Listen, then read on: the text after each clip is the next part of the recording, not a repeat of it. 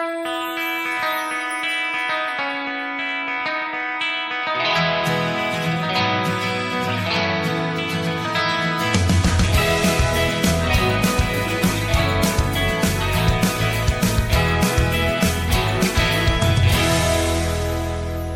we make that sequel, motherfucker. Καλημέρα, καλησπέρα και καλώς ήρθατε σε ένα ακόμη pop για τις δύσκολες ώρες. Ε, το podcast του oneman.gr για το entertainment, το αγαπημένο μας entertainment. Εγώ είμαι ο Σφίνα Γρυβαία, εσύ ποιος είσαι; Εγώ είμαι ο Θοδωρής Δημητρόπουλος. Μ' αρέσει που το κρατάς και δεν είναι πια συνήθως. Δηλαδή έχεις βρει πια τον εαυτό σου σε, αυτό τη, σε αυτή την καραντίνα και τέλος. δηλαδή... ανάλογα, τη, ανάλογα, ανάλογα τη φάση στην οποία βρίσκομαι κάθε φορά. δεν ξέρω. Τώρα, τώρα νιώθω αρκετά σίγουρος. Νιώθεις καλά, νιώθεις καλά. Ναι. Ε, έχουμε σήμερα, αυτό τον καιρό μάλλον, μια αφορμή πολύ καλή για να μιλήσουμε για μ, serial killer. είναι, Οκ. είναι επειδή, Είναι- είναι επειδή δεν, δεν πολύ συζητάμε για, για true crime όλοι εμείς που αγαπάμε το entertainment τα τελευταία χρόνια, ξέρεις γι' αυτό. Όχι τώρα, χωρίς πλάκα. Ε, η αλήθεια είναι ότι ε, το σκεφτόμουν καιρό ότι θα, θα, θα ήθελα ας πούμε, μια καλή αφορμή για να, για να μιλήσουμε για αυτό το κομμάτι και ειδικά το τηλεοπτικό που τα πράγματα είναι λίγο πιο μαζεμένα από ότι είναι στο κινηματογράφο που έχουμε κάποιους ρε παιδί μου πολύ iconic. Ναι, αυτό είναι ότι σαν παράδοση είναι μεγάλη και κινηματογραφική και γενικότερα και στη λογοτεχνία. Δηλαδή είναι, είναι ένα πολύ βασικό κομμάτι του, πώς να το πω, του, του γενικότερου ενθουσιασμού μας με, με, την, με το αγαπημένο μας entertainment, όπως είπες και, και στην Ναι, αρχή ναι. του επεισοδίου. Το χρήτσι χρήτσι. Περνάει η ώρα μου, ωραία. Οπότε, οπότε ναι, ας το φέρουμε στα έτσι, πιο τηλεοπτικά μέτρα. Μμ. Ε, έχουμε μια, επειδή είπα για την αφορμή, Α, ακριβώς, έχουμε μια μιλάω αφορμή. για την επιστροφή του, του έτερος εγώ, που πλέον είναι έτερος εγώ κάθαρσης. Ε, η σειρά έτερος εγώ κάθαρσης έκανε πρεμιέρα πριν λίγες ημέρες στην Κοσμοτέ TV. Όλα τα επεισόδια είναι διαθέσιμα μέσα από τη δωρεάν on-demand υπηρεσία Κοσμοτέ TV+, ενώ προβάλλεται και κάθε Δευτέρα στις 11 στο Κοσμοτέ Series ε, HD. Σε λίγη ώρα κιόλας στο podcast θα έχουμε και μια πολύ ωραία έκπληξη για τους φαν της σειράς, αλλά δεν την αποκαλύψουμε ακόμα. Ε, αλλά επειδή η- το, το έτερος εγώ όταν έκανε τη μετάβαση από τον κινηματογράφο στη μικρότερη οθόνη ξεκίνησε με, με serial killer, ε, με το έτερος εγώ χαμένες ψυχές που επισης μπορείτε, είναι διαθέσιμο εννοείται στην Κόσμο TV, μπορείτε να κάνετε το κατσάπ και να το ξαναδείτε πριν δείτε τη νέα σεζόν. Να σε ρωτήσω κάτι. Εσύ, Ναι. πότε, εσύ πότε το πήρες χαμπάρι γενικότερα αυτό; Επειδή είχε, είχε- η, η ιστορία του είναι πολύ ενδιαφέρουσα, ας πούμε, στο πώς έγινε. Με, το- ξέρεις, πώς βγήκε Ναι. στην αρχή. Εντάξει, Μμ. δεν είναι ότι δεν υπήρξε η ταινία.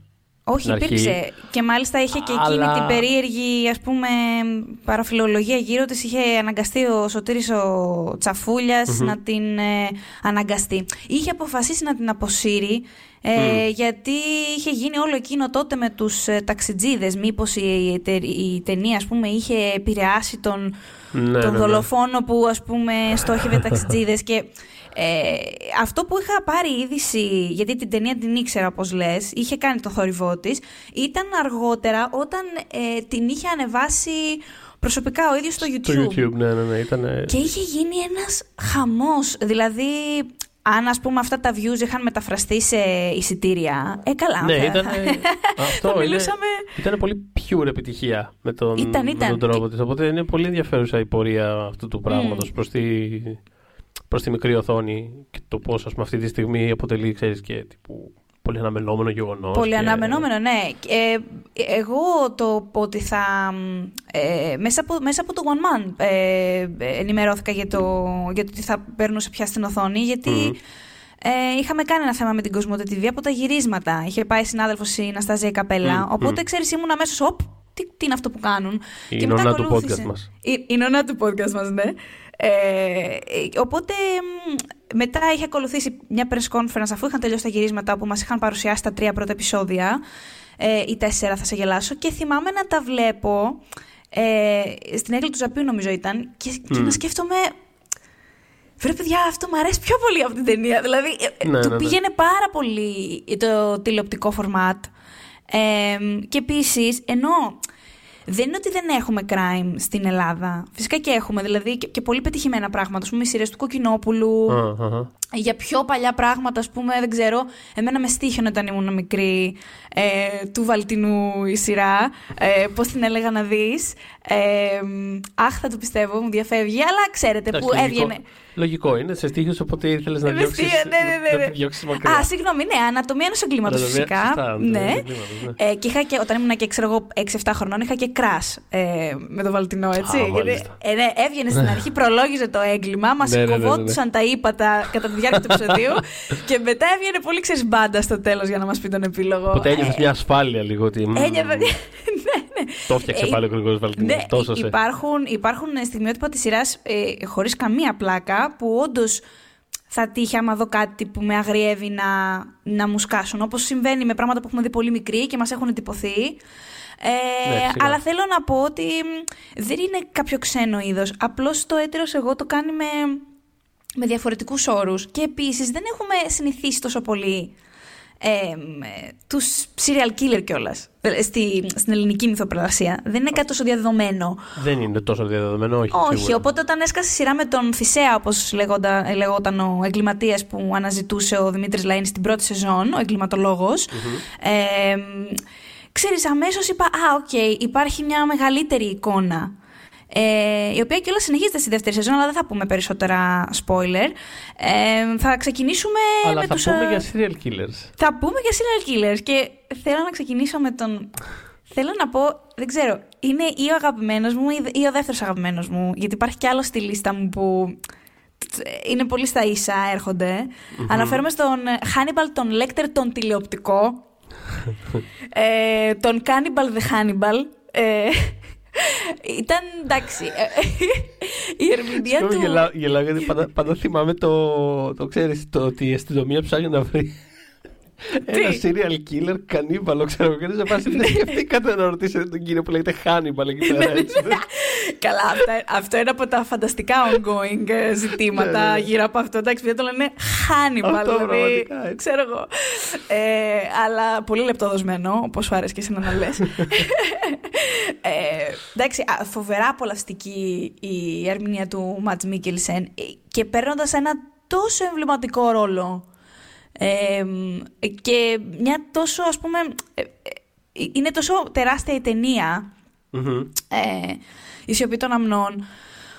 Που βρε παιδί μου, εντάξει, φαντάζεσαι λες πώς, πόσο πιο ψηλά να ανέβει ο πύχης. Ήταν η ταινία που είχε πάρει τα πέντε κιόλας ας πούμε μεγάλα Όσκαρ τότε. Ε, Είναι δυσανάλογος ο τρόπος που θυμόμαστε το ρόλο του Χάνιμπαλ μέσα στη ταινία σε σχέση με το screen time του. Ε, τόσο πολύ ας πούμε επιβλητικός ε, ήταν στην ταινία. Ναι, είναι αυτό, Και- γιατί είναι, υπάρχουν σκηνές, ξέρω εγώ, που πρακτικά μπορεί να εμφανίζεται τύπου 4 δευτερόλεπτα στο τέλος της σκηνής, αλλά και μόνο γνωρίζοντας ότι είναι. Δηλαδή, στη σκηνή της απόδρασης, για παράδειγμα, που. Μμμ. Δεν ξέρω αν θυμάσαι, που, έχει, ε, τι- που, έχει, που κρύβεται ως από, τα- κάποιο από τα πτώματα εκεί πέρα τι, Μμ. τι είναι. Δεν έχει σημασία που δεν φαίνεται, ξέρω εγώ. Είναι η παρουσία του παντού εκεί πέρα. Οπότε. Ναι, ναι. Οπότε δεν μπορούσα. Η αλήθεια είναι, ενώ έχω ξαναπεί σε αυτό το podcast πόσο πολύ λατρεύω τον ε, δημιουργό της σειράς. είχα, είχα μία. Είχα, είχα ένα κράτημα. Έλεγα τώρα. Ήξερα σίγουρα και, και μου θυμίζει κάτι που μου είχες πει εσύ όταν βλέπαμε ακόμα το Hannibal, απλά δεν νομίζω να το θυμάσαι. Ε, σκεφτόμουν τότε, εγώ έλεγα, αν μη τι άλλο, θα είναι κάτι πάρα πολύ καλλιτεχνικό. Δεν γίνεται, ας πούμε, να μην είναι καλλιτεχνικό, θα είναι πολύ artful, θα είναι. Ξέρεις, σκεφτόμουν για να πάρω δύναμη Ναι. να το ξεκινήσω, γιατί το Hannibal η ταινία ε, ήταν. ε, ενώ έχω δει καντάρια θρίλερ, είμαι από τις, τους ανθρώπους που έχουν δει τόσο τρόμο. Ναι. Αλλά είχα. Το είχα Hannibal ταραχτεί- του Ridley Scott, δεν λέμε τώρα. Ναι, Το ναι, Hannibal.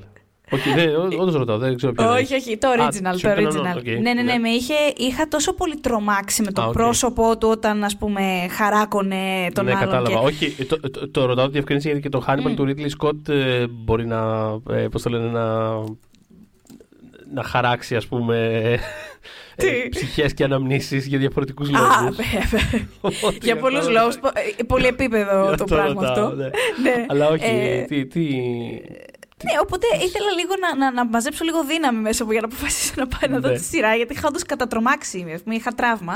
Ναι. Ε, και τέλος πάντων ξεκινάω, η σειρά τη- τη λάτρεψα, ήταν έρωτα με την πρώτη ματιά πραγματικά. Αγαπώ και το Hugh Dancy και δεν τον βλέπω όσο συχνά θα ήθελα. Οπότε ήταν και αυτό ένα, ας πούμε, δέλεαρ. Με τον Μάτς Μίκελσον δεν ήμουν. Τον γνώριζα, αλλά δεν ήμουν τόσο γνώρι. Ξέρεις, δεν είχα Ναι, τέτοια ναι, ναι. οικειότητα. Οπότε για μένα ήταν κάπως σαν clean slate τελικά. Όταν είδα πόσο καλά τον έπαιζε, λέω «Ε, εδώ είμαστε, πάμε. Απλώς θυμάμαι επίσης ότι. Ε, ε, ε, λοιπόν, το Hannibal και το τηλεοπτικό και το Fringe ήταν οι δύο σειρές που έβλεπα συνήθως Σάββατο πρωί. Ε, και κάθε φορά, μέχρι πραγματικά όντως να το πάρω απόφαση μετά από κάποιους μήνες, είπα. ε, ε, ε, ε, κάθε φορά έτρωγα το πρωινό μου ή το μεσημεριανό μου όταν τα βλέπα. και θυμάμαι κα- και με τα δύο, ας πούμε, γιατί και το Fringe Fringe έχει κάτι ας πούμε αποτρόπαια πράγματα, Ναι. ξέρεις, άλλου τύπου βέβαια. Εμ, Κα- Και κάθε φορά σκεφτόμουν, Αχ, η Ιωσήφίνα, δηλαδή. Και θα πω επίσης ότι δεν είμαι ούτε άνθρωπος που συχαίνομαι εύκολα. Ή που, Ναι. ξέρεις, δεν είμαι αυτό που θα τρώω και θα μου πεις κάτι σχαμένο ή θα δω κάτι Και και, θα σε θα πας, πω. «Ε, τρώμε. ε». Ρε, καθόλου, ούτε λίγο. Με αυτές τις δύο σειρές και ειδικά με το Hannibal, γιατί ο, Χριστ... ο Χριστιανός έτρωγε ανθρώπους, δηλαδή πηγαίναμε σε άλλο επίπεδο. Ο Χριστιανός Ok. okay. okay. ανθρώπους είναι πολύ ωραίος τίτλος βιβλίου. να, να, το, να, το ρίξω, να το ρίξω εκεί έξω. Κάποιος ή κάποια μπορεί να το γράψει αυτό το βιβλίο. Κάτι, κάντε το κάτι. Θα το έπαιρνα, Ναι. ναι. Ναι. Ε, κάθε φορά αυτό έλεγα. Ε, παιδί μου, πάρε απόφαση ότι δεν μπορείς να τρως και να τα βλέπεις αυτά τα δύο μαζί. Δεν γίνεται. Κάποια στιγμή το πήρα απόφαση. Αλλά γενικά. πο- Και θυμάμαι να στο λέω Ναι. τις πρώτες μέρες κιόλα που ήμασταν στο γραφείο. Και μου είχες κάνει. Εντάξει, και εγώ και πιο ψαρωμένη κιόλας, γνωριζόμασταν τότε και. ε, με- το είχες κάνει κάπως dismiss, αλλά με την καλή έννοια. Ναι. Ήσουν σε φάση. Εντάξει, είναι τόσο artful που δεν μπορείς να, να ξεράσεις με αυτό το πράγμα. Και εγώ τώρα να σκέφτομαι ότι όχι απλά ήθελα να ξεράσω. Μου ήρθε- ήθελα να μπω στην πανιέρα και να μην βγω ποτέ, ξέρω εγώ. Ε, ρε, παιδί μου, ήτανε- τώρα, εντάξει, να σου πω κάτι. Πώς κάνεις έτσι, ρε, Καλ- Ιωσήφινα; Καλλιτεχνικά, ας πούμε, μιλώ. Ναι, όχι, είναι Ε. πολύ συνεπές. Είναι πάντα το μυαλό μας Ισχύει. πάντα το μυαλό μας στη τέχνη. Εγώ πάντως ήθελα να πω ότι όντως ήταν μια σειρά με την οποία μου άρεσε πάρα πολύ να τρώω. Ε, δηλαδή, θέλω να πω, ξέρεις, όλα ψέματα είναι μωρέ, αλλά θέλω να πω όμως, ξέρεις, στο, στο πλαίσιο των. Ε, Πώς είναι κάτι cooking shows κτλ. Πάρα Ναι. πολύ ωραίο, πολύ inspiring. Δηλαδή, μου έχουν μείνει και εικόνες. Μμ. Σε εμπνέει γενικότερα. Απλά πρέπει να ξέρεις πού να τραβήσει τη γραμμή. Όπως με όλα τα πράγματα τα οποία σε εμπνέουν έτσι κι αλλιώς στη ζωή. Οπότε μετά από αυτό το σύντομο μάθημα ζωής, μπορούμε να περάσουμε στον Μετά επόμενο από αυτό serial killer μας. Το PSA λοιπόν, ε, θέλω να περάσουμε σε, έναν, ε, σε μια σειρά που έχει διπλό serial killer. Ε, δεν μπορούσαμε να παράλειψουμε τον Dexter. Εντάξει, δεν γινόταν. Ε, δηλαδή, ό,τι συναισθήματα και να έχεις για τον Dexter, δεν μπορείς να μιλήσει για serial killer στην τηλεόραση και να μην Ναι. τον αναφέρεις. Είναι Έχουμε, κάπως μιλήσει, ε, αδύνατο. έχουμε πει περισσότερα συναισθήματά μα για τον Dexter σε, σε προηγούμενο επεισόδιο της Μμ. της εκπομπής. Ε, ένα πρόσφατο Είχαμε, κιόλας. είχαμε μιλήσει για τα cliffhangers και συζητούσαμε ότι ήταν φοβερό το cliffhanger τότε με τη Ρίτα. Και κάπως έτσι είχε έρθει η συζήτηση. Και στις επιστροφές νιώθω ότι είχαμε, ε, ότι είχαμε μιλήσει. Ενδεχομένω. Γενικά ο Dexter όλο Γενικά το- έρχεται. Αυτό, ε, εκεί είναι. Δεν, δεν λέει να ξεκολλήσει, Έρχεται. ας πούμε. Ναι. Και νομίζω Σαν ότι σωστό έχει και serial killer. Έτσι, νομίζω ότι έχει και μια αξία γιατί ως χαρακτήρας προηγήθηκε, δεν, είναι, δεν τον λες αντίρωα έτσι, αλλά προηγήθηκε αντίρωων όπως Mad Men, Breaking Bad, οπότε θέλω να πω ήταν μια μεγάλη επιτυχία σε αυτή την κλίμακα που έχει μια τέτοια σειρά όπως το Dexter και ενδεχομένως να έφερε και πράγματα. Δεν ήταν δηλαδή ότι είχαμε συνηθίσει και πάρα πολύ να βλέπουμε έναν τύπο να, χάρ, να κάνει χρήτσι χρήτσι και να δεν ξέρω τι... Εντάξει, νομίζω ότι, νομίζω ότι απλώς έφερε το, αυτό το πολύ ευρύτερα αντιηρωικό ας πούμε που λες, το Μμ. έφερες στο πιο, πώς να το πω, στο λιγότερο art, δε- δεν το λέω με αρνητική χρειά αυτό, στο λιγότερο artful entertainment, δηλαδή το, με τη λογική που- που ήταν πολύ όμορφη η σειρά, αλλά θέλω να πω ότι Ναι, ναι, ναι. δεν είχε ας πούμε την, ε, ξέρεις, την ονειρική διάσταση του Σοπράνος για παράδειγμα. Ήταν ένα πιο... Μμμ. και τώρα εγκλήματα. Δηλαδή είναι πιο κοντά ας πούμε στο, στα CSI. Αυτό, αυτό νιώθω, ότι, νιώθω ότι έκανε. Ισχύει και ήταν και πιο διευκρινίζω, σειριακό. διευκρινίζω φαν όλων αυτών των σειρών εγώ προσωπικά. Δηλαδή δεν λέω τίποτα από όλα αυτά δεν το παρνητικά. Θα, θα, Ε, θα έρθει και στην κουβέντα το άλλως αυτό μόνο του Ναι, ναι, ναι. οργανικά. Οπότε Ε, ναι, σίγουρα έκανε, έκανε κάτι. Έκανε μια κρίσιμη ας πούμε λίγο μετάβαση του αυτού του τύπου ήρωα μμμ. ε, σε ένα πιο, ξέρω εγώ, πιο, πιο, πιο, πιο procedural, ας πούμε, θα έλεγα. Ναι, Δεν είναι procedural η σειρά με την έννοια του των αυτοτελών επεισοδίων, αλλά είναι procedural γιατί είναι γεμάτη διαδικασία. Είναι λίγο Ναι, δηλαδή, ναι, είναι ναι. τέρμα Ακριβώς. αναλυτική. Είναι δηλαδή πιάνουμε τον ήρωα και είναι σε φάση, οκ, λοιπόν, να δούμε πώς φτιάχνει από το πρωινό του στους στήλους αρχής μέχρι ε, κάθε φόνο πώς τον ετοίμαζε και τις Πώς τα κλωστούλες. καθάριζε όλες, πώς τα έτσι, έτσι. καθάριζε. Είναι δηλαδή, σελοφάν, Αυτό ξέρεις. process. δηλαδή, να τρελαίνεσαι. Και για έναν serial killer, ξαναλέω, δηλαδή δεν βλέπαμε έναν άνθρωπο να κάνει κάποια οποιαδήποτε άλλη δουλειά. ε, σκότωνε ανθρώπους. Και ένας από αυτούς που το βρήκαν, ας πούμε, από το χέρι του, ήταν ο έτερος και για μένα πιο Ο αγαπητός. έτερος εγώ. Ναι, Ο Σωστό, έτερος να εγώ το. του. Ναι. Ακριβώς. Ε, ο Trinity Killer που είχε παίξει ο απίστευτος Ακούστηκε, ακούστηκε, John ακούστηκε, Lithgow. ακούστηκε σαν να είπες Trendy Killer, το οποίο επίσης θα το βλέπα. επίσης θα το βλέπα. Επίσης, αν μας ακούει κανένας που είχε έμπνευση, πάμε λίγο. Αλλά ναι, Trinity Ε, Killer. ναι, ο Trinity ο Killer, ε, ο οποίος ας πούμε είχε γίνει η νέμεση του, του, ε, του Dexter και στο τέλος μάλιστα δολοφόνησε και τη, την αγαπημένη του ας πουμε και είχαμε σχολιάσει στο επεισόδιο με, τις, ε, με τα cliffhangers ότι ή- ήταν πα- μια πάρα πολύ σωστή απόφαση το να δολοφονήσει πρώτα ο Dexter τον Trinity Killer ε, και μετά να δούμε το θάνατο της Ρίτας Της Ρίτας, συγγνώμη, Μμ, αντί μμ. το ανάποδο που ήταν Σωστά, η αρχική σωστά. ιδέα. Γιατί έτσι δεν έδωσε καμία ας πούμε, εκτόνωση στον, ε, στον Dexter, δεν πρόλαβε δηλαδή να το χαρεί και ουπ, να το. Ε, αλλά γενικά, ναι, τον Trinity Killer τον είχα. Τον είχα, μ' άρεσε πάρα πολύ. Η ερμηνεία του Λίθικου δεν, δεν γίνεται κι αλλιώς, εντάξει. Ε, αλλά μ' άρεσε που αυτή η διπλής ας πούμε, ζωή που ζούσε ήταν τόσο creepy. Δηλαδή, ήταν και της εκκλησίας, ας πούμε. Ήταν και τόσο ενάρετος κλπ. Και, και ο τύπος, νομίζω από όλους όσους τα αναφέρουμε, έχει τα πιο πολλά θύματα. Νομίζω είχαν πει κάτι αστείο, 250. Δε- Δηλαδή ήταν ε, πολυπρά, πολυπράγμονο. Έκανε το δουλίτσα, Trinity. εντάξει. ναι, δεν καθότανε. Ε, Ε, και, είναι, και έσπασε λίγο και το μοτίβο. Νομίζω το είχαμε συζητήσει και την άλλη φορά που είχαμε μιλήσει για τον Dexter. Ότι, ότι κάπως υπήρχε μια λίγο επανάληψη στο, στο μοτίβο λίγο των αντιπάλων που του δίνανε. Δηλαδή, κάπως ξέρεις, τρίτη σεζόν πια για μένα είχε φθήρει τελείως. Δηλαδή, ήταν πολύ μια από τα ίδια λίγο σαν ως προς τι περίμενες να βρει απέναντί του. Και το Nitty Killer ήταν κάτι νέο και exciting. Όχι για τη Ρίτα, αλλά, Όχι για- αλλά γενικότερα. Όρυτα. ε, ήταν, ήταν για μένα. η- Είναι ενδεχομένως και το highlight της σειράς. Είναι. Νομίζω για πολύ κόσμο είναι. Ε, αλλά θέλω να περάσω και σε ένα προ- προσωπικό αγαπημένο. Είναι ο τρίτος. Δηλαδή από αυτούς που θα αναφέρουμε, για μένα είναι ο τρίτος. Και ήταν και απροσδόκητο εντελώς ε, ότι θα έπαιζε κάτι τέτοιο. Αναφέρομαι στο, στο Jamie Dornan στο The Fall, που ε, υποδίεται τον Paul Spector. Ε, ο οποίος, εγώ, ας πούμε, πρώτη φορά τον είχα δει τον Dornan στο Once Upon a Time. Ήταν α- άμεσα, μου- μου είχε φανεί αμέσως ας πούμε χαρισματικός, αλλά ο ρόλος του εκεί είχε σταματήσει πάρα πολύ σύντομα. Ε, και θυμάμαι κιόλας ότι μόλις είχε αρχίσει να γίνεται ένα αρκετά δυνατό fandom γύρω του, τον, τον χάσαμε, ας το πούμε. Οπότε μετά έκανε το. Μάλιστα, μάθαμε, ας πούμε, ότι θα έκανε το Fifty Shades of Grey. Και θυμάμαι να λέω γιατί έχεις τόσα πολλά πράγματα που μπορείς να κάνεις. Είσαι αλήθεια ταλαντούχος. Μην τους ακούς που σου λένε ότι δεν είσαι επειδή είσαι πρώην μοντέλο. Δηλαδή, μίλαγα εγώ στον Τζέιμι Ντόρν στο κεφάλι μου. Ε, ναι, και του έλεγα. Ποιον δεν έχει συμβεί; Έτσι. Μην, τον, μην τους αφήσεις να σε κάνουν pigeonhole, ας πούμε, στον, στον υπεργόμενο, δεν ξέρω τι. Και έρχεται το The Fall, ε, όπου παίζει έναν πάρα πολύ normal άνθρωπο εξωτερικά.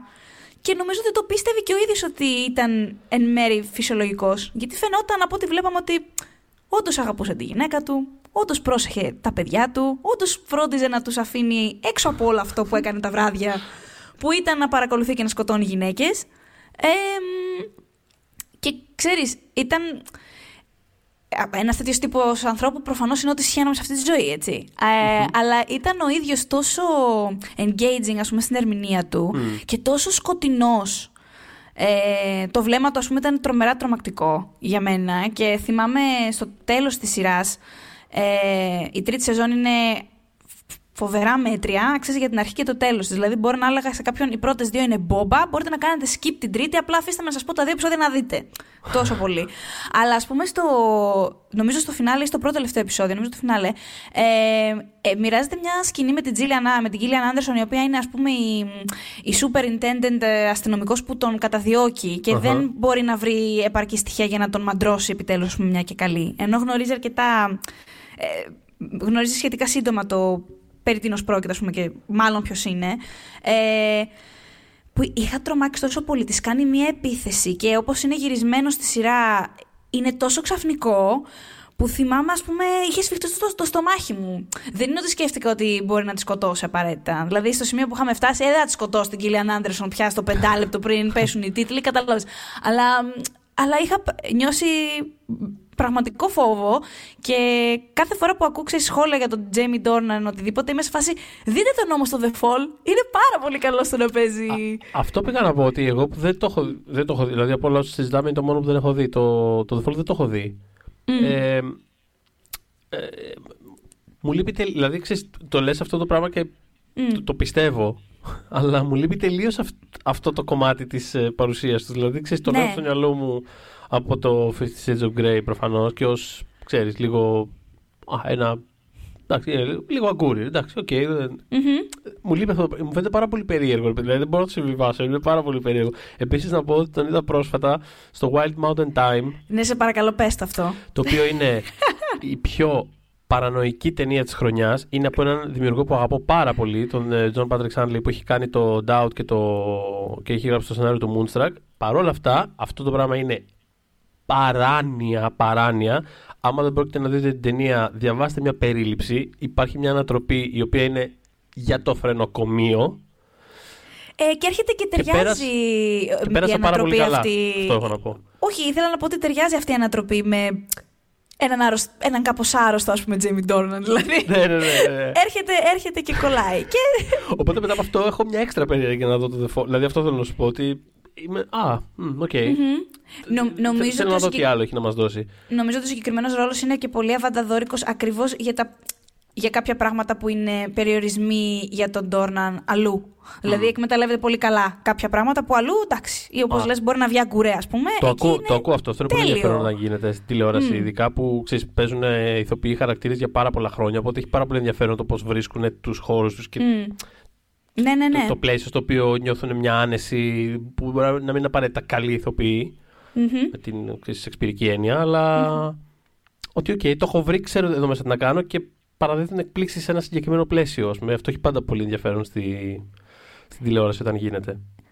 Και νομίζω ότι είναι και η πιο, ξέρεις, από τις σειρές ας πούμε, που θα αναφέρουμε και τους χαρακτήρες που θα αναφέρουμε, εντάξει, έχει και την πιο καλή αντίπαλο. Και αναφέρομαι στη, στην κυρία Στέλλα Γκίμπσον που παίζει η, η, η Γκίλιαν. Είναι, ας πούμε, σκληροτράχυλ, δεν το βάζει κάτω. Το βλέπει και πολύ φεμινιστικά, ας πούμε, το πράγμα. Ε, πολύ δυνατή σε αυτό το ρόλο. Από τα, από τα πολύ, μεγάλα highlights του comeback εισαγωγικά που έχει κάνει τα τελευταία θεωρώ. Ε, σε αυτό το σημείο όμως, μιας και έτσι μιλάμε για. Μιας και μιλάμε για αστυνομικούς. Καλούς αστυνομικούς. Μιας και μιλάμε για καλού. μιας και μιλάμε για καλούς αστυνομικούς. Ε, να αποκαλύψουμε την έκπληξή μας. Ε, στο δεύτερο μέρος του podcast θα έχουμε μαζί μας και τον Πέτρο Λαγούτη, τον αγαπημένο μας τοπίο από τη σειρά της Κοσμοτέ TV.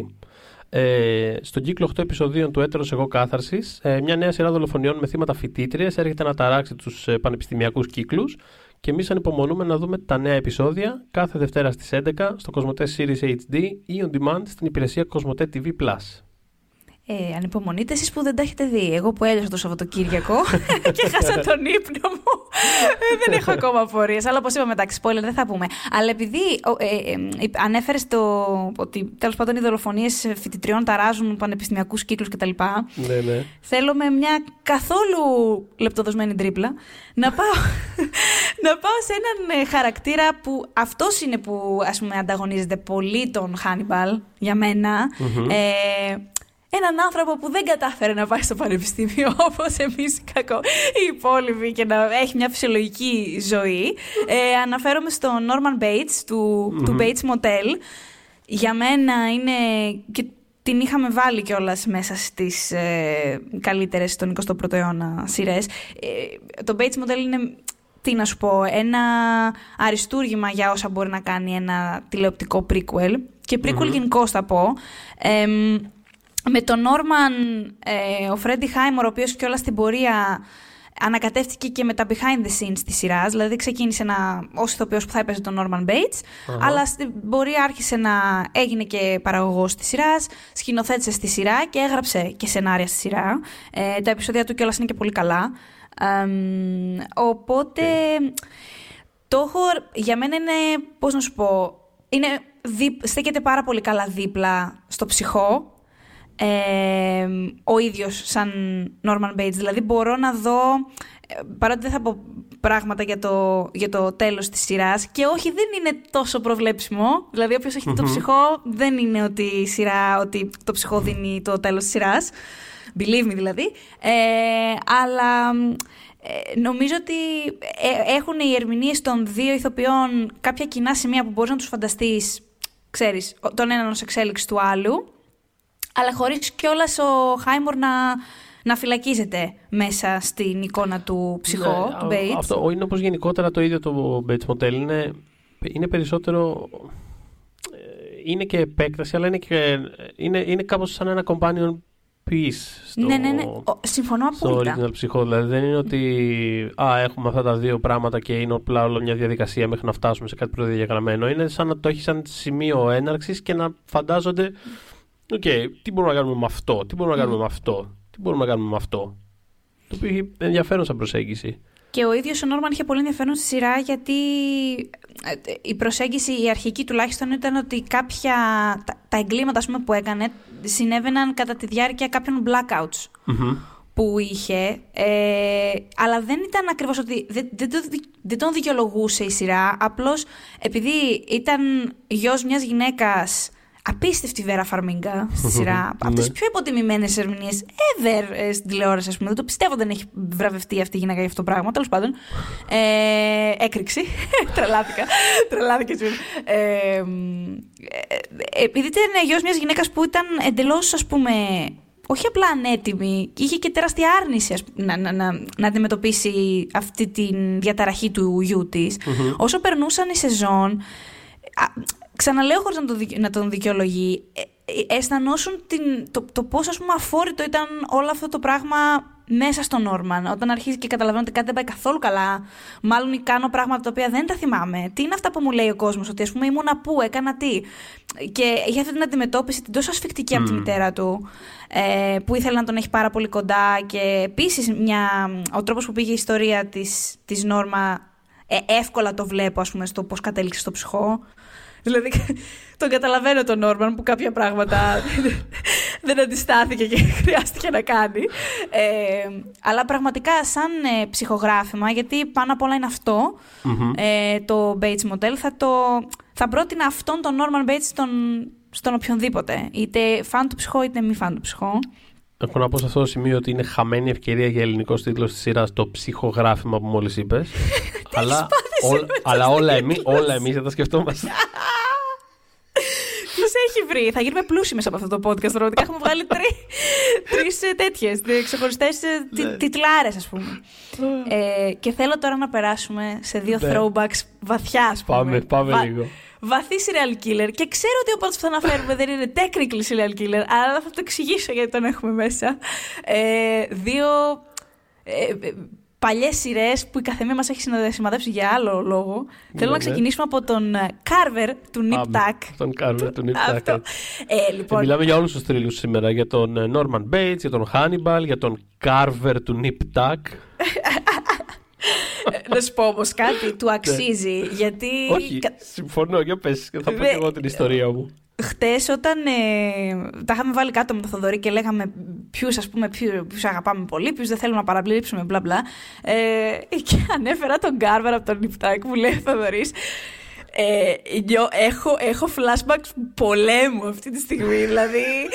ε, ε, λοιπόν, ο Κάρβερ στο Nip Tuck, όπως και το Nip Tuck, εγώ γενικότερα θα πω γνώμη μου, είναι ένα μετατραυματικό, μια μετατραυματική Να σου πω, εμπειρία. είναι, είναι η πρώτη φορά, επειδή το Popular δεν ήταν τόσο, δεν είχε φτάσει εδώ πέρα ας πούμε, τόσο πολύ. Και εντάξει, Έτσι, μόνο δύο ακριβώς. σεζόν. Το Nip Tuck ήταν στην ουσία η πρώτη φορά που καταλάβαμε τι εστί Ryan Murphy και χωρίς να έχουμε ιδέα τότε ας πούμε, πού πήγαινε αυτό το πράγμα. Και ακόμα Ε, χειρότερα, ακριβώς. ούτε ο ίδιος ίδιος είχε ιδέα που πήγαινε αυτό το πράγμα. Δηλαδή δεν είχε, Καμία. φτάσει, δεν είχε φτάσει ακόμα στη σημερινή του κατάσταση που ο άνθρωπος ξέρει ποιες είναι οι δυνάμεις του, έχει αποδεχθεί ότι ας πούμε, βαριέται πάρα πολύ να πει πάνω από τέσσερα επεισόδια την ίδια ιστορία. ή οτιδήποτε. Γενικά να ασχολείται με τους ίδιους χαρακτήρες. Ε, το έχει καταλάβει και έχει δουλέψει γύρω από αυτό το πράγμα την καριέρα του. Καταπληκτικά. Τότε ήταν ακόμα σε φάση, ναι, οκ, θα πάμε να κάνουμε μια σειρά. Έξι σεζόν. Τι, δεν καταλαβαίνω ποιο είναι το πρόβλημα. Κάθε ε, μια μισή σεζόν η, η, η σειρά ήταν λες και ξύπναγε μια άλλη σειρά ξαφνικά. Δηλαδή πραγματικά Ήταν ήταν απίστευτο. παράνοια. Δηλαδή, σαν, σαν κοινό ένιωθα να με χαστουκίζουν συνέχεια. Γιατί είμαστε φάση, εντάξει, να σου πω κάτι. το βλέπω αυτό το πράγμα. Είναι πολύ exciting. Έχει κάποια καλά στοιχεία. Καρακιτσαριό εννοείται, αλλά Καρακιτσα... Πολύ Καρακιτσαριό, ό,τι πιωτάκι. Ό,τι πιο. τα- Αλλά ξέρεις, ξεγελούσε ε, ίσα ίσα στην αρχή ότι α, είναι ένα σοβαρό δράμα που μιλάει για την επιφανειακότητα. Μπούρδες. Κάπου κάποια στιγμή αποκαλύφθηκε, ότι δεν πέταξε από πάνω του ό,τι περιττό και ήταν σε φάση λοιπόν, ξέρετε τι είμαι. Αυτό είμαι. Πολύ περήφανα το είπε. Ε, Εντάξει, μετά την τρίτη σεζόν δηλαδή, δεν υπήρχε γυρισμός. Στην τρίτη σεζόν του, του Carver. Δηλαδή ήμουν σε Του φάση, Carver, ναι. Τι σειρά βλέπω αυτή. Δεν καταλαβαίνω τι βλέπω αυτή τη στιγμή. Ήταν λες και είπε, Βαριέμαι όλα αυτά που κάνω τώρα. Τώρα θα πω μια ιστορία με serial killer. Ok.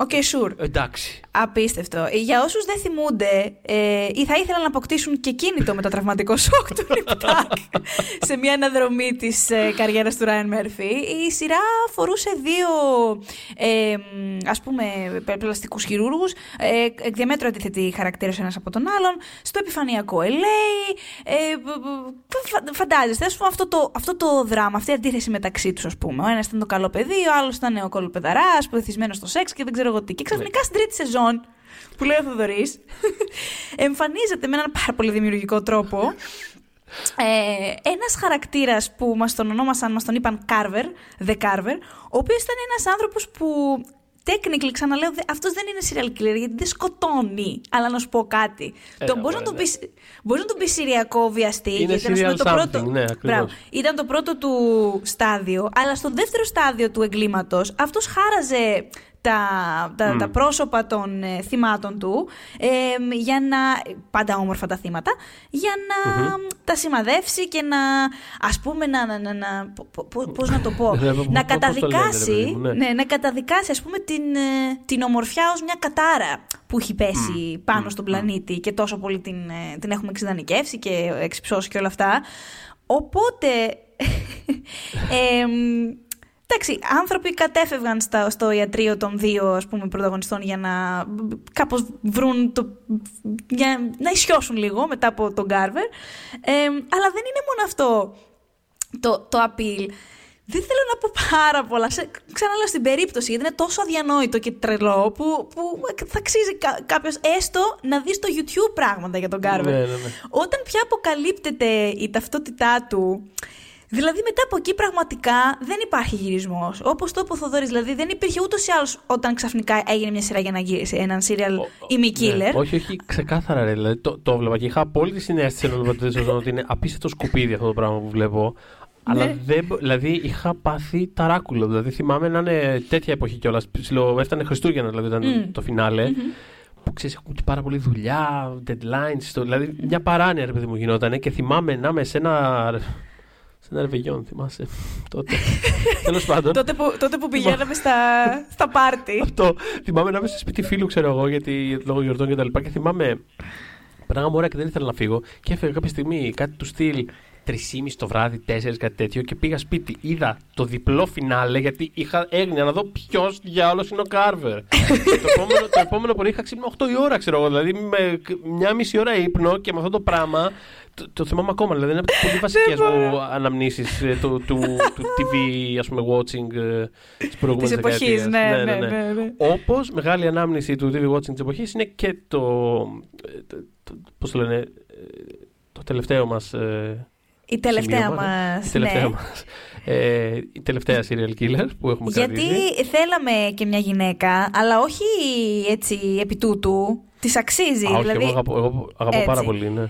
Και έχουμε και. ε, δε- δεν, είναι και κάτι που μας λείπει. Δηλαδή, δεν μπορείς να πεις. Αφηγηματικά δεν έχουμε πολλές, Μμμ. ε, στην. ε, More women ούτε- ούτε- serial ούτε- killers. έτσι, μπράβο. Αυτό θέλουμε για το γυναικείο φύλλο. Σκοτώστε, αδερφές μου.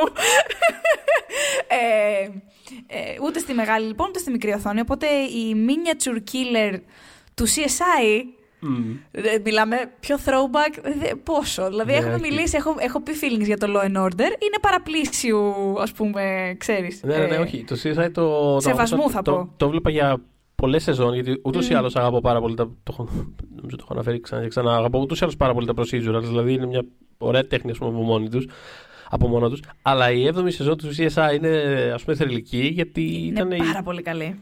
ήταν η πρώτη σεζόν. Και εντάξει, δεν το είδαμε στο τέλος, αλλά νιώθω ότι ήταν και η τελευταία. Δεν ξέρω αν ξανά υπήρξε μετά. Που ήταν ας πούμε serialized, είχε τύπου μεγάλο κακό. Δηλαδή ήταν. Ναι. Ξέρεις, φέτος η CSI επιχειρεί κάτι άλλο. Είχε μεγάλο κακό και ήταν αυτό. Δηλαδή κάθε κάποια επεισόδια ε, υπήρχε, είτε το ξέραμε από την αρχή, είτε ας πούμε αποκαλυπτόταν στο τέλος και ήταν τύπου και αυτό ήταν θέμα του Μία Killer. Ε, Μμμ. Βλέπαμε αυτό να έχει χτίσει μινιατούρες του τόπου του εγκλήματος και έψαχνε ο Γκίλ Γκρίσον και η ομάδα του το, την ταυτότητα του, του δολοφόνου το οποίο από μόνο του κιόλας σαν ιστορία είναι πάρα πολύ φαν δηλαδή έχει αυτά τα, τα κλασικά τα father issues είναι μια κοπέλα η μ, τη λέγανε Νάταλι Νάταλι Ντέιβις ε, η οποία αυτό ε, είχε προβλήματα μεγαλώνοντας στην οικογένεια, είχε κάποια ψυχικά τραύματα που της κάνανε trigger, τύπου είχε σκοτώσει κατά λάθος την αδερφή της. Κατά λάθος, το ψηλό ήθελε, τέλος πάντων. Ναι, Ε, και την είχαν, βάλει, για- την είχαν δώσει για υιοθεσία. ναι, ναι, Σωστά, ναι. αν θυμάμαι αλλά, καλά. Σωστά, την είχα δώσει για υιοθεσία, Μμμ. αλλά, αλλά ας πούμε θυμόταν ότι όταν ε, χρησιμοποιούσε ο πατέρας της το, το, ε, το bleach για να καθαρίσει το, το αίμα, για Ναι. παράδειγμα, της έκανε trigger μετά αυτό και όταν το βλέπε σκότωνε. Ε, και επειδή ήξερα εγώ, επειδή είχε δει την αδερφή της από ψηλά από το δεντρόσπιτο που την είχε ρίξει και φαινόταν σαν μινιατούρα κάτω ε, στην απόσταση, της έμεινε αυτό το πράγμα και έφτιαχνε μινιατούρες των. Ε, των, ε, πώς το λένε, των ε, σκηνών Των ε, θυμάτων, του ναι. εγκλήματος. Ναι, κυρίως Ε, αυτό.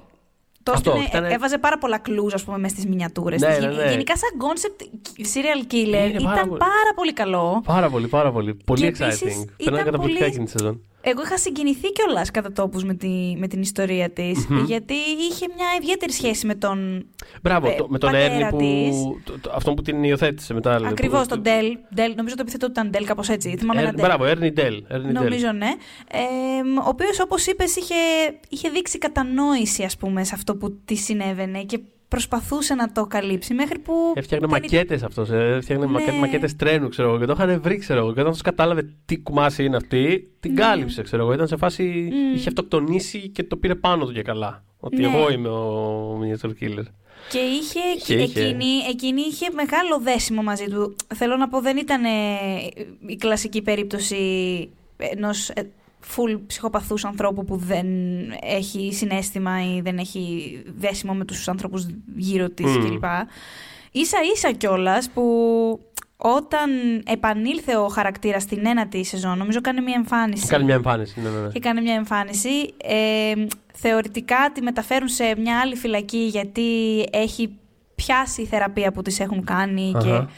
Έχει συνέλθει με την έννοια ότι ε, ε, μπορεί να κρίνει το καλό από το κακό, μπορεί να ελέγξει τις ορμές της όλα αυτά. Μμμ. Ε, και μιλάει με τον Γκρίσομ και του λέει ότι εντάξει, ξεκινάει μια άλλη φάση στη ζωή μου. Παρ' όλα αυτά όμως το επεισόδιο σε αφήνει να, αφήνει να εννοηθεί ότι τελικά στο τέλος μάλλον θα αυτοκτονήσει όπως πάντα Μμ. σκεφτόταν ότι Μμ. καλό θα ήταν να κάνει. Ναι, ναι, ναι. Ε, πολύ ωραίο storyline. Δεν θα ξεχάσω ποτέ, άσχετο, αλλά δεν πειράζει, θα το αναφέρω, πόσο κουλό μου είχε φανεί την πρώτη φορά που είχαμε δει ότι ο Γκρίσομ είχε κάτι με τη Σάρα. Ε, δεν θα το εκπληκ- ξεχάσω ποτέ. Σοκ. Μεγάλη Σοκ. ανατροπή. Μεγάλη Τι στο ανατροπή. καλό! Τι Και στο καλό! επίσης ε, ε, έμπλεξε και με την ιστορία του Miniature, της Miniature Ναι. Killer. Γιατί Μμ. είχε απαγάγει τη Σάρα όταν ε, θέλοντας να κάνεις ας πούμε, κακό στον Grisham. Δηλαδή είχαν γίνει πραγματάκια με τη CSI. Μην το βλέπετε έτσι. Έχουν Όχι, γίνει ναι, είχαν πραγματάκια γίνει- στο CSI. Είχαν γίνει και μιας που μιλάμε για CSI έτσι και, και ε, αστυνομικούς, ε, ήρθε η ώρα νομίζω. Τι λες; Ήρθε η ώρα, πιστεύω, ναι. Μμμ. Ε, ήρθε η ώρα να περάσουμε στο δεύτερο μέρος του επεισοδίου, όπου θα ακούσουμε την πολύ ενδιαφέρουσα κουβέντα σου με τον Πέτρο Λαγούτη ε, για τον, και για τον ρόλο του στη σειρά Έτερος Εγώ Κάθαρσης και κάποιες γενικότερες σκέψεις και για αυτού του είδους το, δεν ξέρω, τις ε, σειρές, το, Μμμ. φα- τι μας ενθουσιάζει σε αυτές, το, το- κάποια μοτίβα που συναντάμε ξανά. Έχει μια, είναι μια πολύ ενδιαφέρουσα Και πώς είναι να, κουβέντα. τα- να τις φτιάχνεις στην Ελλάδα αυτές τις σειρές; Ακριβώς, ακριβώς. Που είναι, έχει πολύ ενδιαφέρον. Για να ακούσουμε. Είμαστε εδώ με τον Πέτρο το Λαγούτη που έχουμε ήδη προλογίσει. Ήσουν η έκπληξη του, του σημερινού podcast. Τους έχουμε ήδη προετοιμάσει βέβαια για crime, για έτερος εγώ και τέτοια πράγματα, αλλά δεν σε περίμεναν και ως, ως ε, καλεσμένο. Καλώς σας βρήκα λοιπόν. Πολύ πολύ μ' αρέσει που, ήμουνα- που έχει γίνει ο πρόλογος για να Ναι, μπούμε ναι, στο ναι. ζουμί του έτερος. Πάμε στο ζουμί. Ε, καταρχάς, ήδη έχει πάει εκπληκτικά το, το show στην πλατφόρμα. Στο Cosmote TV Plus μονοπόλησε το ενδιαφέρον το Σαββατοκύριακο που πέρασε. Βγήκε την Παρασκευή και όλο το Σαββατοκύριακο είχαμε λιώσει. Εγώ ξέρω ότι το λιώσα, δεν θα πω περισσότερα γιατί εντάξει, spoilers, δεν θα το έχετε προλάβει να το δείτε όλοι. Πο- Πολλοί κόσμος πάντως έλειωσε και Ε, κάτσε και τα είδε και τα 8 μαζί. ας πούμε. Έλειωσε. Νομίζω ότι είναι έτσι, είναι έτσι φτιαγμένη η σειρά που είναι πολύ πρόσφορο το έδαφος της για binge watching που λέμε, δηλαδή να το... Είναι και Ναι, 8 ναι, back to μόνο. Back. Καλά, δεν είναι 20. μόνο. Ναι, θέλω να πω ότι, βρε παιδί μου, ε, αν θες να δεις μόνο τη δεύτερη σεζόν, είναι 8 επεισοδιάκια. ναι. Και νομίζω ότι είναι και 8 Βγαίνουνε, επεισοδιάκια που κυλάνε ακόμα πιο εύκολα και από την προηγούμενη σεζόν. Θα συμφωνήσω μαζί σου. Συμφωνώ. Γενικά μου φαίνεται, ξαναλέω, δεν θα πούμε spoilers, θα πούμε μόνο έτσι μια σύντομη σύνοψη για να μπείτε στο νόημα, αλλά θα πω ότι μου άρεσε που φέτος έγινε λίγο πιο προσωπι- προσωπικό. Δηλαδή, Που υπήρχαν περισσότερο ανθρώπινες σχέσεις. λες. Ακριβώς, ακριβώς. Ε, για την ιστορία να αναφέρουμε, για όσους δεν έχετε λιώσει, δεν είστε ανάμεσα σε αυτούς, ότι φέτος το έτερος εγώ επιστρέφει ως κάθαρσης. Ε, η δεύτερη σεζόν της ανθολογικής σειράς λοιπόν ε, και αφορά φόνους φοιτητριών και αυτή τη φορά ο πρώτος ας πούμε ύποπτος ε, της αστυνομίας είναι ο πολύ καλός φίλος του Δημήτρη Λαΐνη ο υποψήφιος πρίτανης ε, ο Βελισσαράτος που υποδίεται ο Μαρκουλάκης. Οπότε και μόνο από εκεί μπαίνει σε πιο προσωπικό επίπεδο από την, απ' την αρχή. Έχει μια εμπλοκή πολύ προσωπική. Μας το είχε δώσει το στίγμα του επόμενου κύκλου από το τέλος του προηγούμενου, από τις χαμένες ψυχές ο Σωτήρης Τσαφούλιας. Αν θυμάσαι, μετά τους τίτλους έπεφτε, Έπεφτε. Η, η σκηνή που ο Μαρκουλάκης είναι Με τα μέσα στα αίματα. αίματα κτλ. Ναι. Ε, ναι, μία σειρά δολοφονιών μέσα στο πανεπιστήμιο με θύματα φοιτήτριες. Ε, ξεκινάει στην αστυνομία. Ε, ο Μάνος ο Βακούσης, ο Μπαρασόπουλος δηλαδή, έχει συνταξιοδοτηθεί. Έχει αναλάβει στη θέση του ο Νίκος ο Βανόρτας, τον οποίο τον υποδίεται ο Τάσος ο Νούσιας. Οπότε τα πράγματα είναι διαφορετικά. Ήθελα να σου πω γι' αυτό, γιατί εσύ υποδέχεσαι τον Παντελή Σκλαβή, Ναι. ο οποίος είναι. Δεν είναι, ε- είναι ας πούμε από τους χαρακτήρες, από τους αστυνομικούς που δεν πολύ μασάνε, δηλαδή δεν είναι βίαιος ακριβώς κάτι τέτοιο, αλλά ό,τι θέλει να το πει θα το πει και δεν πολύ καταλαβαίνει από εμ, ιεραρχία, κατάλαβες τι εννοώ. Είναι από τους ανθρώπους που δεν Νομίζω πάνε να σε είναι- διευθυντής, δεν πάνε σε... Παλιά σκοπής άνθρωπος ο Παντελής. Δηλαδή, Mm. εμένα μου αρέσει πολύ ο Παντελής. Όσο περνάει ο καιρός, τον αγαπάω και άλλο τον Παντελή. Α, τι ωραίο. Ε, ναι, είναι, είναι, νομίζω είναι άμεμπτος, είναι καθαρός, θέλει να είναι καθαρός. Ε, θέλει να είναι ντόμπρος, θέλει να είναι τίμιος στις συναλλαγές του.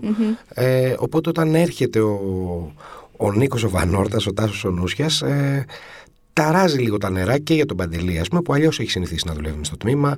Ναι. Ο, ο Βακούσης, ο Μπερασόπουλος, είχε επιβάλει μια, μια κατάσταση που οι, οι άνθρωποι ήταν κοντά, σαν συνεργάτες κοντά, αλλά ο ένας βοηθούσε τον άλλον, ο ένας συμπλήρωνε τον άλλον. Εδώ έρχεται ένας άλλος άνθρωπος μιας άλλης σχολής που πάει να τα κάνει τα πράγματα διαφορετικά. Ναι. Ε, και εκεί ήρθε σε κόντρα και με τον Παντελή και με τον ε, Λαΐνη, με έναν τρόπο. Ναι, βέβαια. Ε, ναι, αλλάζουν, αλλάζουν οι ισορροπίες. Μμ, ε, και είχες και. κα- Επειδή μεγάλο μέρος των σκηνών που έχεις φέτος τις μοιράζεσαι με τον, με τον Νούσια. Ε, Καταρχάς, μου άρεσε πολύ ο συνδυασμός σας και σαν χαρακτήρες και η χημεία των ηθοποιών, ας πούμε. Πες μου πώς ήταν ε, στα γυρίσματα η συνεργασία σας. Κοίταξε, γνωριζόμαστε με τον τασο Οπότε έχουμε ξαναδουλέψει τη Ρόζα της Μύρνης πριν τρία χρόνια. Ε, έτσι κι αλλιώς έχουμε πολύ ωραία σχέση μεταξύ μας. Ε, α- αγαπιόμαστε δηλαδή, μπορούμε να πειράζουμε ένα τον άλλον εύκολα να κάνουμε χαβαλέ. Ε, μπήκε με πολύ όρεξη ο Τάσος. Είχε δει την προηγούμενη σεζόν και του είχε αρέσει πάρα πολύ. Οπότε όταν μπαίνουμε εμείς, εμείς οι Έλληνες ηθοποιοί, επειδή δεν έχουμε την ευτυχία να δουλεύουμε σε τέτοιες παραγωγές πολύ συχνά, είναι για μένα είναι και πρωτόγνωρο θα έλεγα αυτό που γίνεται με το έδρος εγώ Ναι, σαν ήθελα να σε παραγωγής. ρωτήσω αυτό, ωραία. Το κρατάω. Ε, μπήκε με πολύ κέφι ο Τάσος μέσα ε, και όταν υπάρχει αυτό το κέφι, υπάρχει η εργατικότητα, υπάρχει η δουλειά από το σπίτι και υπάρχει και καλή σχέση, Ε, έρχονται όλα. Και χαβαλέ κάναμε πάρα πολύ μεταξύ μας και με το Σωτήριο. Ο Σωτήρης ε, ψόφαγε στα γέλια με τις πλάκες που κάναμε ένας στον άλλον. ναι, ναι, ναι. Εγώ του έλεγα ότι είσαι ο πιο γνωστός βλάχος ηθοποιός, Έλληνας ηθοποιός, και αυτός μου έλεγε είσαι ο πιο γνωστός βοηθητικός ηθοποιός. Αυτό το αστιάκι με διάφορους τρόπους επαναλαμβανόταν μέσα στα γυρίσματα. Και ε, πήγε πάρα πολύ καλά ο Τάσος. Ε, πραγματικά μπράβο του. Εν τω μεταξύ, αυτό, σε αυτό που λες πάνω για το Σωτήρι του Τζαφούλια, ε, είχα μια συνέντευξη πριν την πρεμιέρα με τη Μελισάνθη Δημάχουτ και μου έλεγε ότι είναι τόσο ωραίο το κλίμα στα γυρίσματα. Είναι ακριβώς το αντίθετο από την ατμόσφαιρα της σειράς. Μου έλεγε ότι όλοι φεύγουν από το σετ ακόμα και μία μέρα, ας πούμε, να, να έχουν δουλειά μιας μέρας, φεύγουν πασιχαρείς. Ναι, και τελειώνει η δουλειά, στο mm-hmm. τέλος τέλος, τελειώνουν οι 60 μέρες γύρισμα που είχαμε ε, και στεναχωριόμαστε όλοι. Mm. Στεναχωριόμαστε για το πότε θα ξαναβρεθούμε όλη αυτή η ομάδα. Είναι, είναι πάρα πολύ ωραίο το κλίμα και νομίζω ότι η μεγαλύτερη ευθύνη σε αυτό ε, είναι του Σωτήριου Τσαφούλια, αλλά είναι και της Μπλοντ και της Φένιας Κοτσοβίτσα, της παραγωγού ε, και φυσικά και της Κοσμοτέ ε, που έχουν δημιουργήσει όλες αυτές τις προϋποθέσεις ώστε να γίνει τη δουλειά όπως πρέπει να γίνεται και να, να μπορεί και ο Σωτήρης να πραγματοποιήσει το όνειρό του γιατί όλο αυτό που κάνει είναι κάτι που το έχει ε, ονειρευτεί, το έχει στοχαστεί και έρχεται και υπάρχουν τα εργαλεία να κάνει τη δουλειά του όπως θέλει και εμείς φυσικά.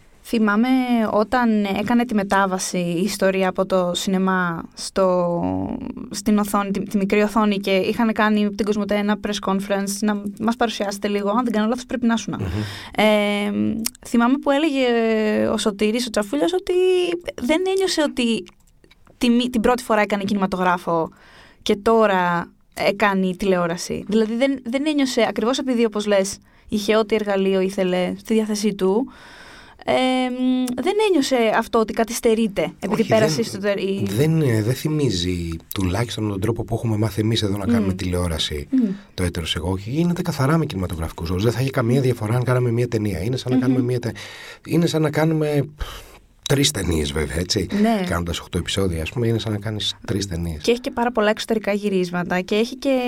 Και έχει, έχει... και σκηνές δράσει πολλές. Αυτό πήγα να σου πω ότι έχει και σωματικές απαιτήσεις για τους για τους ηθοποιούς που στην Ελλάδα δεν απαιτούνται τόσο, δεν υπάρχουν τόσο συχνά. Μένα μου λες, αναγκαστικά να ξεκινήσω πυγμαχία. Μπράβο, πες μου σε παρακαλώ πάρα πολύ, γιατί χωρίς να πούμε πάρα πολλά, ε, ο Πέτρος έχει, έχει σκηνές φέτος ε, δράσεις δράσεις όμως. Ναι, ναι όχι... ναι το, το, κάποιος μου είπε έγινες ο Έλληνας Born.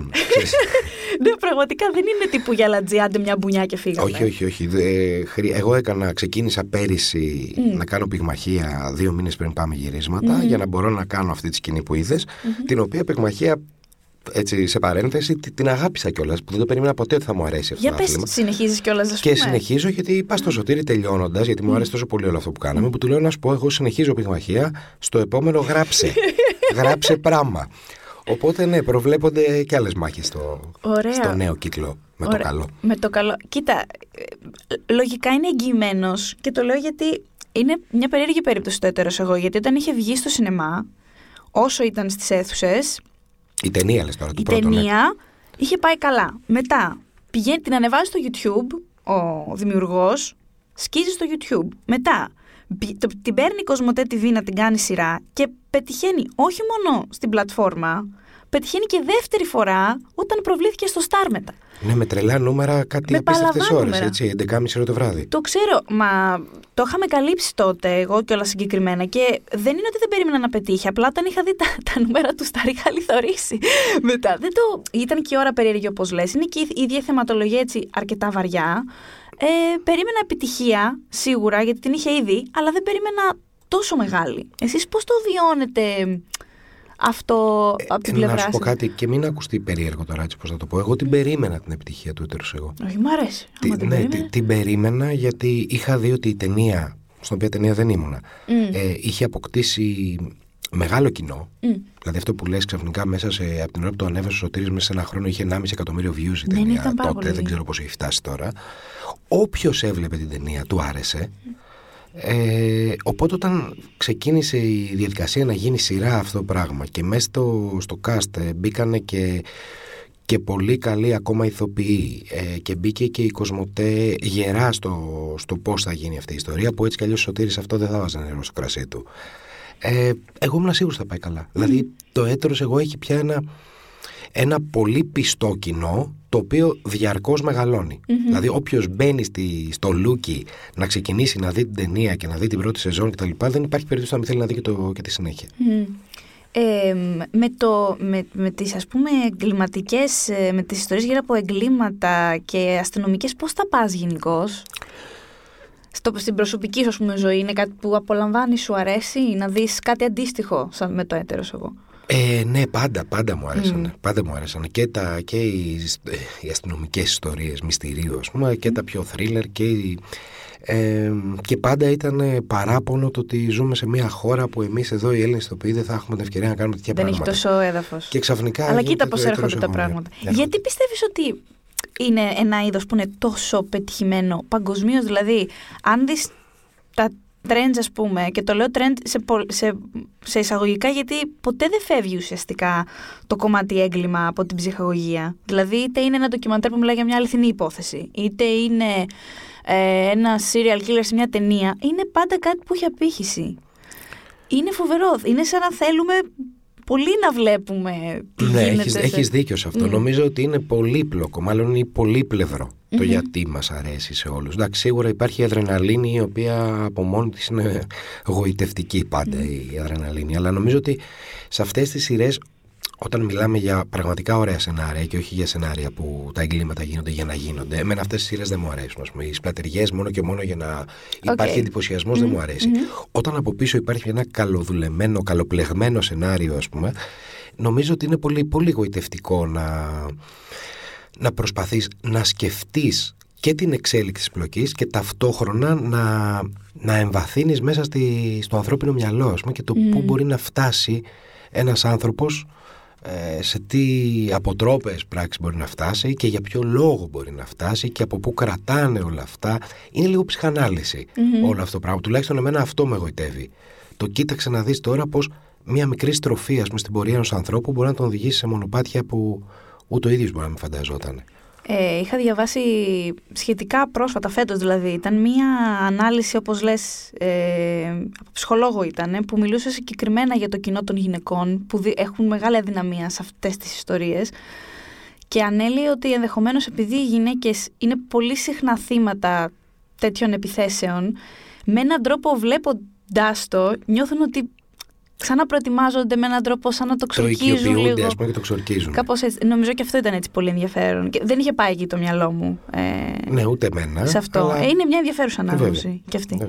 Ε, το χαρακτήρα σου πώς θα τον έβλεπε; Μάλλον, τι θα ήθελες να δεις σε επόμενη φάση αν υπάρξει για τον, για τον Παντελή; Γιατί φέτος, ξαναλέω χωρίς να πούμε πολλά, έχει και μια πιο προσωπική ας πούμε, ναι, ανάμειξη στα πράγματα. Και... Το ναι, αφήσαμε ναι. αυτό το κομμάτι τώρα που το ξαναβάζεις, ναι. το κομμάτι των σχέσεων, ας πούμε, ότι ναι.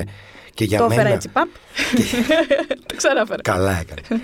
Πάντως και για μένα έχει παίξει μεγάλο ρόλο στην φετινή σεζόν το ότι υπάρχουν περισσότερες ανθρώπινες σχέσεις και όχι μόνο στο ερωτικό κομμάτι, αλλά ακόμα και η σχέση του Παντελή με τον Βανόρτα, όλο αυτό που γίνεται είναι μια προσωπική σχέση που έχει παίξει μεγάλο ρόλο μαζί με τις κοινές δράσεις που είπαμε πριν ε, μαζί με ένα σενάριο που κατά τη γνώμη μου ρέει ακόμα πιο εύκολα από το προηγούμενο ίσως γιατί ε, έχει αντικατασταθεί ε, το πολύ μπλα μπλα που υπήρχε στο προηγούμενο, και όταν λέω πολύ μπλα μπλα δεν το λέω με την κακή έννοια του όρο, αλλά χρειαζόταν για να δούμε τους άθλους του Θησέα, χρειαζόταν μια ανάλυση, το Μαρκουλάκη. Ναι, Εδώ υπάρχει πολύ περισσότερο Τα πράγματα περισσότερο γίνονται παρά λέγονται. Που αυτό πάντα είναι εγωιτευτικό. Τώρα, ο Παντελής, όχι, δεν μπορώ να φανταστώ, ούτε προσδοκώ τίποτα από τον Παντελή. ο Παντελής είναι βράχος. Είναι. είναι εκεί σε ό,τι του ζητηθεί. Ε, άπαξ και πιστέψει κάτι, θα δώσει και το, το παραμικρό κομμάτι του εαυτού του για να βοηθήσει. Οπότε δεν θα μου κάνει εντύπωση ό,τι και αν σκαρφιστεί το μυαλό του Σωτήρη να βάλει τον Παντελή σκλαβή να κάνει. Ε, νομίζω κιόλας ότι ε, είναι κάπως γοητευτικό στον Παντελή ότι ακόμα και όταν ας πούμε μπορεί να κάνει κάτι που δεν είναι μέσα στους κανόνες, σε γενικές γραμμές νομίζω αντιμετωπίζει τη δουλειά του πάρα πολύ, πολύ τίμια. Έχει, πώς να σου πω, την αστυνομία την θέλει κάπως στο μυαλό του. Δεν θέλει να... Νομίζω και... ο Παντελής τη θέλει την αστυνομία όπως θα τη θέλαμε όλοι μας. Και εμείς οι πολίτες που δεν είμαστε αστυνομικοί. Α, δηλαδή, εκεί, εκεί ήθελα είναι... να το πάω σιγά σιγά. Γιατί εντάξει, παίζει ρόλο. Είμαστε, ζούμε σε περίεργες εποχές και ανατακτά χρονικά διαστήματα ζούμε σε περίεργες εποχές. Ε, αλλά ο, ο Παντελής, βρε παιδί μου, βλέπεις ένα αστυνομικό στην οθόνη και λες. Okay. Λειτουργήμα. Ναι, έτσι το, έτσι Το με- κάνει ως ναι. λειτουργήμα ο Παντελής. Οπότε Δηλαδή το θα- κάνει με όλες αυτές τις αρχές που θα μπορούσε ένα παιδάκι Μμ. να ονειρεύεται να γίνει αστυνομικός. Για να πιάσουμε τους κακούς, Έτσι. για να πριτανεύσει το καλό, για να, για να. Έτσι την κάνει τη δουλειά του ο Παντελής. Και αυτό τον κάνει αγαπητό νομίζω. Και φαντάζομαι θα τον έκανες παρέα. Ναι. Δυσκολεύτηκα, ξέρετε, δεν έχω, δεν έχω φίλο αστυνομικό. ε, αλλά νομίζω τον Παντελή θα τον έκανα τον παρέα. έκανες Ναι, θα παρέα. τον έκανα παρέα. Μπορεί να υπερασπιζόταν τις αρχές του, ξέρεις, να πηγαίνατε για ένα καφέ και να σου λέγε Εντάξει, δεν είμαστε όλοι έτσι. Ξέρεις, είμαστε. Το- το- Υπάρχω κι εγώ. Κάπως έτσι θα το αντιμετώπιζε, νομίζω. Νομίζω ότι υπάρχουν αυτοί οι αστυνομικοί. Δεν Μμ. είναι μόνο ο Παντελής Σκλαβής στο Ναι, ναι. μυαλό του Σωτήρη.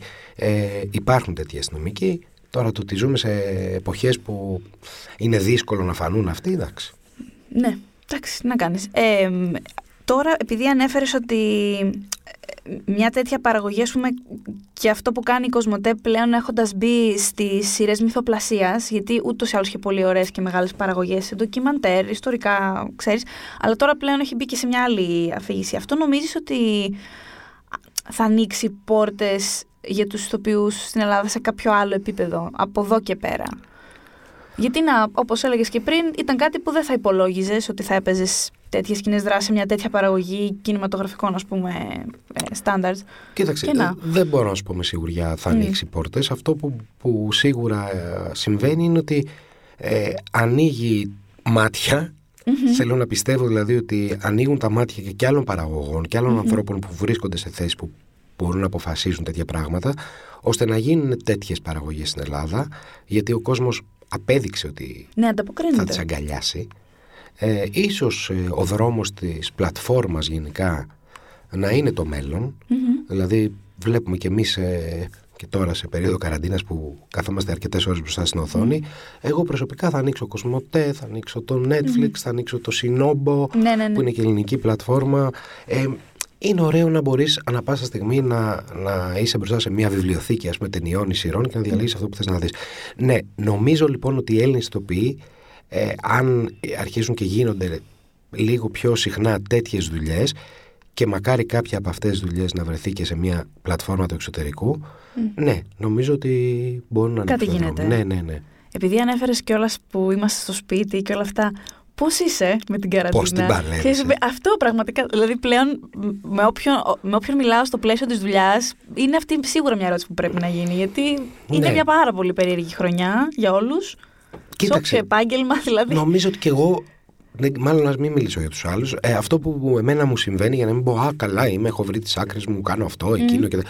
Τα-». Ε, όχι, ακροβατώ. Ακροβατώ. Τη μία είμαι καλά και λέω άντε πάμε γυμναστική, λίγο δουλειά, λίγο φίλους, λίγο τηλέφωνα, λίγο τα παιδιά. Ε, αλλά υπάρχουν και μέρες που λες ε, δεν αντέχω άλλο. Δηλαδή θέλω να ζήσω, να ζήσω πράγματα που κανονικά, να, να πάω στη δουλειά μου, να βγω με τους φίλους μου. Δε- δεν είναι εύκολο και εγώ δεν είμαι από αυτούς που πιστεύουν ότι η καραντίνα ήταν μια καλή ευκαιρία να έρθουμε κοντά στον εαυτό μας κτλ. Όχι, δεν το πιστεύω καθόλου. Α, ε, Δεν θα στο- διαφωνήσω. Δηλαδή, ίσως η πρώτη, τον πρώτο καιρό, λίγο, ας πούμε. Στον εαυτό σου πας κοντά, άμα θες να πας κοντά. Δεν πας με το ζόρι. Επίσης, είμαστε 9 μήνες σε αυτή την κατάσταση. Εντάξει, το, το γνώρι, τον είδαμε τον εαυτό μας. Ακριβώς, φτάνει. δηλαδή, φτάνει. όχι, όχι, δεν πας δεν πας να βρεις τον εαυτό σου με αυτούς τους τρόπους ε, καταναγκαστικά. Πας στον Ωραίο. εαυτό σου όταν θες να πας να βρεις τον εαυτό σου. Διαφορετικά μπορείς να κάθεσαι μήνες και να μην κάνεις τίποτα και όλο αυτό να σε βουλιάζει και να σε βουλιάζει και άλλο. Και νομίζω ότι αυτός είναι ο κίνδυνος. Α πούμε, όλοι να, να γίνουμε έτσι λίγο στα όρια της, να μην πω κατάθλιψης, αλλά μιας μελαγχολίας, μια αδράνειας, μιας ατονίας, μιας. Μιας, ε, εμένα με τρομάζει, ξέρεις, αυτή η συνήθεια αυτής της τάξης πραγμάτων που επικρατει τώρα. Δηλαδή, με τρομάζει το ότι στι 9 η ώρα λέω: Πω, πω 9. Να, με, να πάω σπίτι. Να είσαι σπίτι, να μην- 9 να, να είμαι μην σπίτι. πέσει το Δηλαδή, τραπεζάρι. μου φαίνεται ξαφνικά λίγο πολύ μακρινό παρελθόν το ότι στις 9 αρχίζαμε να ετοιμαζόμαστε για να βγούμε. Και όπως είπα και σε μια συνέντευξη που έδωσα τώρα, ε, φοβάμαι πολύ το... Φοβάμαι πάρα πολύ το μέλλον ε, αυτών των παιδιών που μεγαλώνουν σήμερα και βλέπουν εμάς τους μεγάλους με μάσκες, με, να χαιρετιόμαστε με αγκώνες και με γροθιές. Ξέρεις, τα μικρά παιδάκια που πλάθονται μεγαλώνουν βάζοντας στο σκληρό δίσκο τους τέτοιες πληροφορίες. Ναι. Δεν, δεν ξέρω, δεν μου φαίνεται ωραίο αυτό το πράγμα. Έχεις όμως ελπίδες για ένα καλύτερο 21. Βάσει τώρα. Να της ήταν λογικής. 21 χρόνια λοξασμένο. Γιατί σε βλέπω πολύ προσγειωμένο. Γι' αυτό. δεν, δεν ξέρεις, νομίζω ότι η ελπίδα μερικές φορές μπορεί να γίνει... Ω, ωραίο είναι η ελπίδα που λέμε η ελπίδα πεθαίνει τελευταία, αλλά καμιά φορά δεν δεν θέλω να έχω ελπίδες, πάω με τα πράγματα, πάω με, τη, με τη ζωή, προσπαθώ να γίνομαι μέρος του, του καλού ε, που, που μας συμβαίνει, να προσφέρω κάτι καλό κι εγώ ή τέλος πάντων να, να, να παίρνω το, να γίνομαι αποδέκτης των, των καλών. Ελπίδα για τι πράγμα να έχω. Ότι τι θα επιστρέψουμε σε αυτό που ήμασταν, τι- ποια ελπίδα; Μια κανον, μιας κανονικότητας, πιο κοντά σε αυτή που γνωρίζαμε, ναι, αυτό εννοούσα. Με τον καιρό, με τους μήνες ας πούμε. Ξέρεις τι, όσο περνάει αυτό από το χέρι μας, εμάς των κοινών θνητών που ζούμε και δουλεύουμε και περιφερόμαστε, ναι, νομίζω ότι δι- θα γυρίσουμε, θέλουμε να επιστρέψουμε εκεί, αυτό θα κάνουμε όλοι. Ε, αλλά όσο αυτό το πράγμα περνάει από άλλους, από τα χέρια άλλων, ε, όχι, δεν είμαι αισιόδοξος. Είμαι, έτσι, το βλέπω πολύ χαοτικό, πολύ σκοτεινό. Έχω μια αίσθηση ότι συμβαίνει κάτι παραπάνω από αυτό που καταλαβαίνουμε, χωρίς να σπάζομαι αυτές τις θεωρίες, συνωμοσίες κτλ. Αλλά νιώθω ότι όλο αυτό που γίνεται είναι λίγο παράτερο προς την ανθρώπινη φύση. Δεν, δεν ξέρω. Δεν ξέρω όμως, δεν μπορώ να πω κάτι παραπάνω, γιατί δεν, δεν ξέρω κάτι παραπάνω. Περιγράφεις κάτι που νιώθω ότι αιωρείται περισσότερο. Ακριβώς, Έτσι, μια ακριβώς. ατμόσφαιρα. Για να δούμε, το καλό είναι ότι τουλάχιστον αυτή τη φορά έχουμε το έτερος εγώ, έχουμε 8 φρέσκα, ολόφρεσκα επεισόδια, έχουμε την ταινία και έχουμε και την προηγούμενη σεζόν το έτερος εγώ Επανάληψη χαμένες όλα, επανάληψη. ψυχές. Οπότε τα παίρνετε όλα από την αρχή. Κάτι θα βγάλει, έστω μέχρι τα Χριστούγεννα. θα βγει, θα βγει, θα βγει. από τα θα βγει. Χριστούγεννα. Σε ευχαριστούμε πάρα πάρα πολύ που ήρθες στο podcast Και εγώ μας. ευχαριστώ. Και εγώ θα, αυτή τη μικρή ελπίδα που έχεις στην τόση δά για την κανονικότητα των κοινών θνητών θα την κρατήσω. Και εγώ την κρατάω και τη, την τοκίζω, άμα θες. Μακάρι. Μόλις ακούσαμε τον υπαστηνόμο Παντελή Σκλαβή να περιγράφει με τον δικό του τρόπο όσα συμβαίνουν στο έτερος εγώ κάθαρσης, εσύ δεν έχεις παρά να ανακαλύψει αυτή τη σειρά που έχει κερδίσει τις καρδιές και τα βράδια μας. Θυμίζουμε πως μπορείς να βρεις και τα 8 επεισόδια για binge watching μέσα από τη δωρεάν on demand υπηρεσία Cosmote TV Plus, ενώ προβάλλεται και κάθε Δευτέρα στις 11 στο Cosmote Series HD. Δεν ξέρω για ατάκα, τη σκεφτόμουν. Τη σκεφτόμουν. Ήθελα να. Στην αρχή σκέφτηκα κάποιες του Hannibal. Έχει, ας πούμε, μια αγαπημένη που λέει I never feel guilty eating anything. Το οποίο, ας πούμε, μας αγγίζει όλους τους κοιλιόδουλου ανθρώπους, νομίζω. Και δεν είναι και Απλά- με τη συζήτηση που είχαμε περί συνοδευτικού Έτσι. της, ε, της σειράς. Έτσι. Αλλά ξέρεις τι, δεν μπορώ να πετύχω εύκολα το ψεύδισμα του Μικέλ Σέν, θα μου ήταν δύσκολο. Μμμ. Οπότε λέω να πάω με μια ατάκα του, του Νόρμαν που πολλοί serial killer της λίστας μας ίσως θα είχαν σκεφτεί μετά το πρώτο τους φωνικό. Αλλά μόνο ο Νόρμαν την είπε. Αλλά μόνο ο Νόρμαν την είπε What have I done? When we make that sequel, motherfucker!